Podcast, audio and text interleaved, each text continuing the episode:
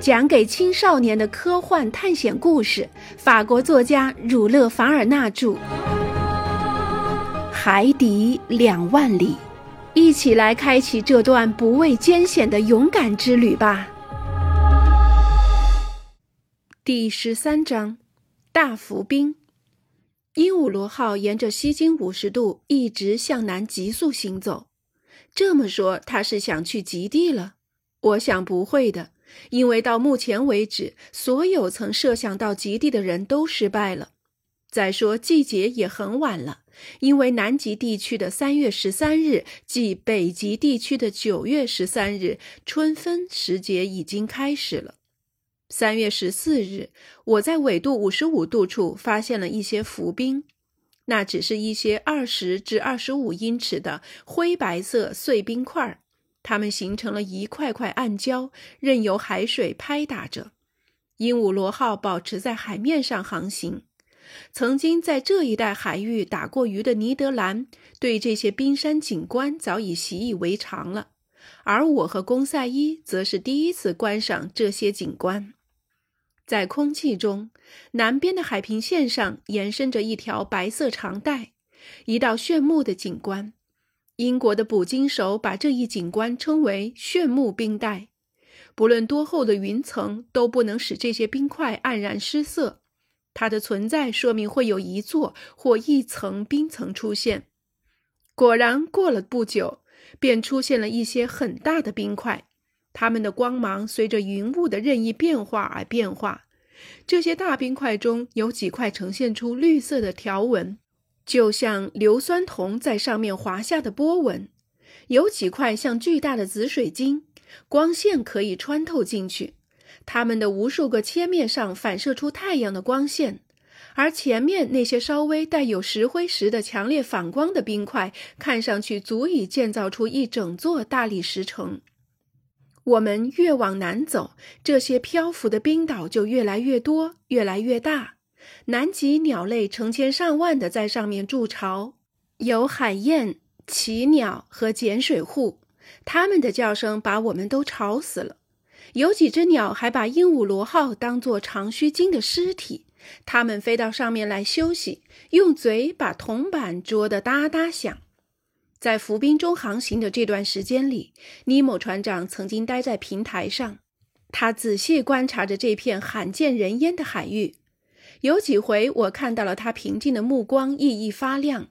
难道他在想，在这片人迹未至的海域里，他才觉得是自己的家里，自己是这片无法跨越的空间的主人吗？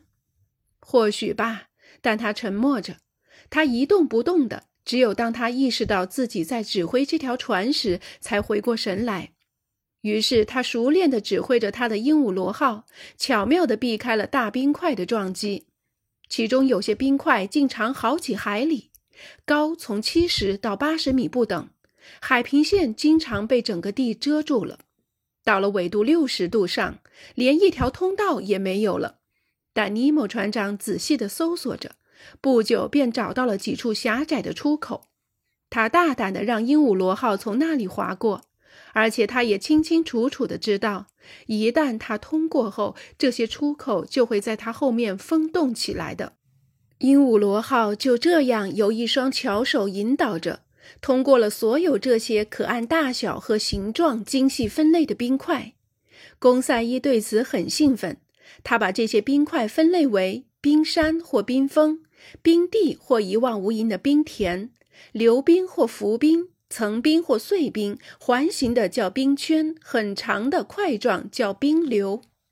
当时温度相当的低，晾在外面的温度计显示在零下二到三度。但我们穿着暖和的海豹皮和海熊皮衣，而且在鹦鹉螺号船内有电气设备恒温加热，即使最低的温度也不怕。再说，只要潜入水下几米，就可以找到能够忍受的温度。如果是早两个月到达这个纬度上，我们就能享受到二十四小时的白天，而现在这里已经有三四个小时的夜晚了。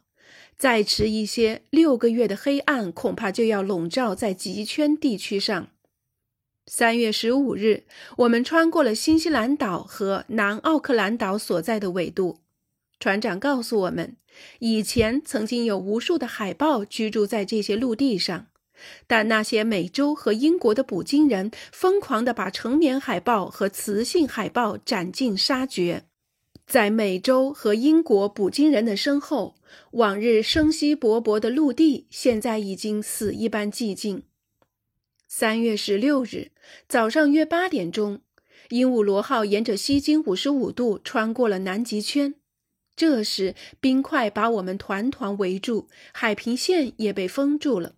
然而，尼莫船长却从一条通道向另一条通道一直向上走。可是，他要去哪里呢？我问。我们越往南走，浮冰就越来越多。去前面。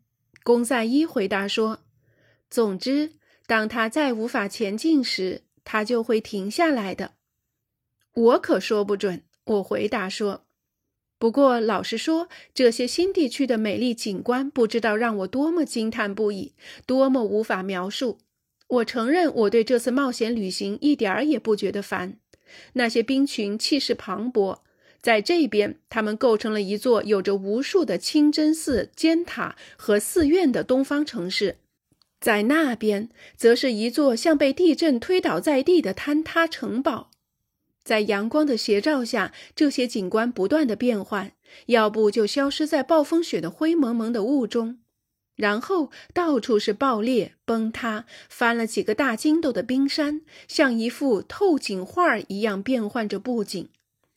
当鹦鹉螺号潜下了水时，冰群失去了平衡，巨大的声响强烈地传到水下，冰山的坍塌产生了一种一直卷到了海洋深层的可怕的漩涡。鹦鹉螺号于是像一条被疯狂的水流卷走的船一样打转颠簸着。我经常一看到没有出路，我就想，我们完全成为囚犯了。但尼莫船长总是能出于本能，凭着细微的迹象找到新通道。对于观察冰田中流淌的浅蓝色细水流这一方面，他是从不会出错的。因此，我不由得怀疑他曾经驾驶鹦鹉螺号在南极的海洋中冒险过。然而，三月十六日一整天，我们完全被封锁在冰田中。但这些还不是大幅冰群，而是因严寒而冻结起来的大冰地。这一困难并未能阻止尼莫船长前进。他开足马力冲破冰地，鹦鹉螺号像气子一样插进这片易碎的冰中，把它压得咔咔发响。这是一只被一种无止境的力量推动着的鼓状锤。于是冰屑被高高的抛起，像豹子一样落在我们周围。只靠本身的推进力，我们的船就凿出了一条航道。有时因为用力过猛，船猛地冲到了冰田上，它的重量把冰块压碎了；有时偶尔被困在冰下，他便轻轻一晃，把冰破开一条宽大的裂口。在这些天里，我们饱受着强烈的冰雪的袭击，加上大雾迷茫，在平台上从一端都看不到另一端。有时狂风突然大作，积雪层层，坚硬的要用铁锹才能凿开。温度仅是零下五度，鹦鹉螺号外面无一处不被冰雪覆盖着，所有的滑轮都被冻住在滑轮槽里，帆缆锁具几乎都不能使用。看来只有一条不用风帆，并且装配有不用煤燃烧的电动机的船，才能到这样的高纬度上来硬闯。在这种情况下，气压计总指示在低度，甚至降为七十三点五度，罗盘的指针就更加不准确了。越走进不能与地球南部混为一谈的南磁极，罗盘颠动的指针就越指向相反的方向。的确，汉斯顿说过，磁极大概是在南纬七十度，东经一百三十度，而据杜贝莱观察。是在东经一百三十五度，南纬七十度三分，因此必须通过观察船上的各个方位的罗盘仪，取其平均数，才能得出大概的方位。但人们也经常用这种方法来测定走过的路线，而且在这种蜿蜒曲折、标位不断变化的水路中，用这种方法也实在难以得出令人满意的结果。最后，三月十八日，在二十几次徒劳的冲击后，鹦鹉螺号看来彻底无能为力了。这回，他不是陷入冰流中，也不是在冰圈、冰田中，而是陷入了一片由一座座冰山冻结起来的无穷无尽的一动不动的冰栅里。大浮冰群，加拿大人对我说：“我明白。对于尼德兰和那些在我们之前的所有航海家来说，这是无法穿越的障碍。”接近中午的时候，太阳出现了一会儿。尼莫船长测得了一些精确的观察数据，指明我们的位置是在西经五十一度三分，南纬六十七度三十九分。这已经是南极地区很深入的一点了。这时，我们眼前没有大海，没有流水，已经不再是以前的景象了。在鹦鹉螺号的冲脚下，延伸着一片广阔的、连绵起伏的平原，混杂着一些形状离奇古怪的冰块。一片乱七八糟、狼藉的样子，使这里看起来像一处冰解冻不久前的，但比例被大大放大了的河面。上面星罗棋布地屹立着一座座高达二百英尺、像一根根细针般的陡峭的冰峰。更远处，一片片灰色的削尖陡峭的冰峰，像一面大镜子一样，反射着那些弥漫在浓雾中的阳光。在这荒凉的自然界里，只是一片可怕的寂静，偶尔间被海燕和海鸭的翅膀拍打声打破。于是，一切都被冻结了，甚至是声音。那么，鹦鹉螺号该在冰田中停止它的冒险了，先生。那天，尼德兰对我说：“如果您那位船长再走远点儿，那怎么样？”他会成为一位杰出人物。为什么，尼德？因为从来没有人能穿过大浮冰群。您的船长他是万能的，但去他妈的，他不会比大自然更强。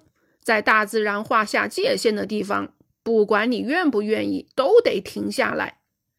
的确如此，尼德兰。可我非常想知道，在这些大浮冰群后面会是什么呢？瞧，这堵墙最让我恼火了。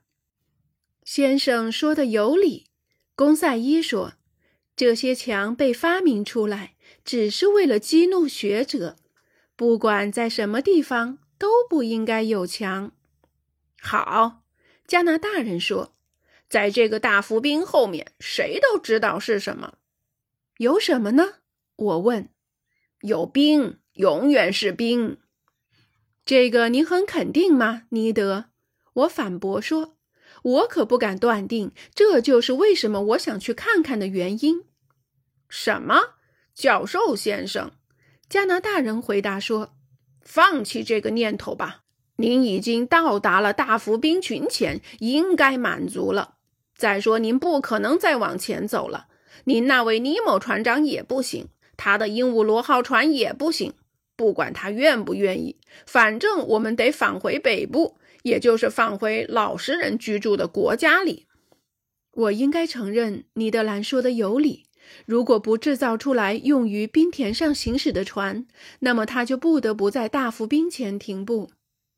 的确，尽管鹦鹉螺号开足马力，尽管他用尽各种方法想把冰破开，它仍是一动不动的。要是平时，如果不能前进，按原路退回去就行了。可在这里，后退和前进一样都是不可能的，因为我们一通过后，那些通口都封冻住了。只要我们的船稍停一下，它也就会被结冰住的。更甚的是，晚上两点左右，新的冰层以惊人的速度在船的两侧冻结起来。我不得不承认，尼莫船长的行为真是太不慎重了。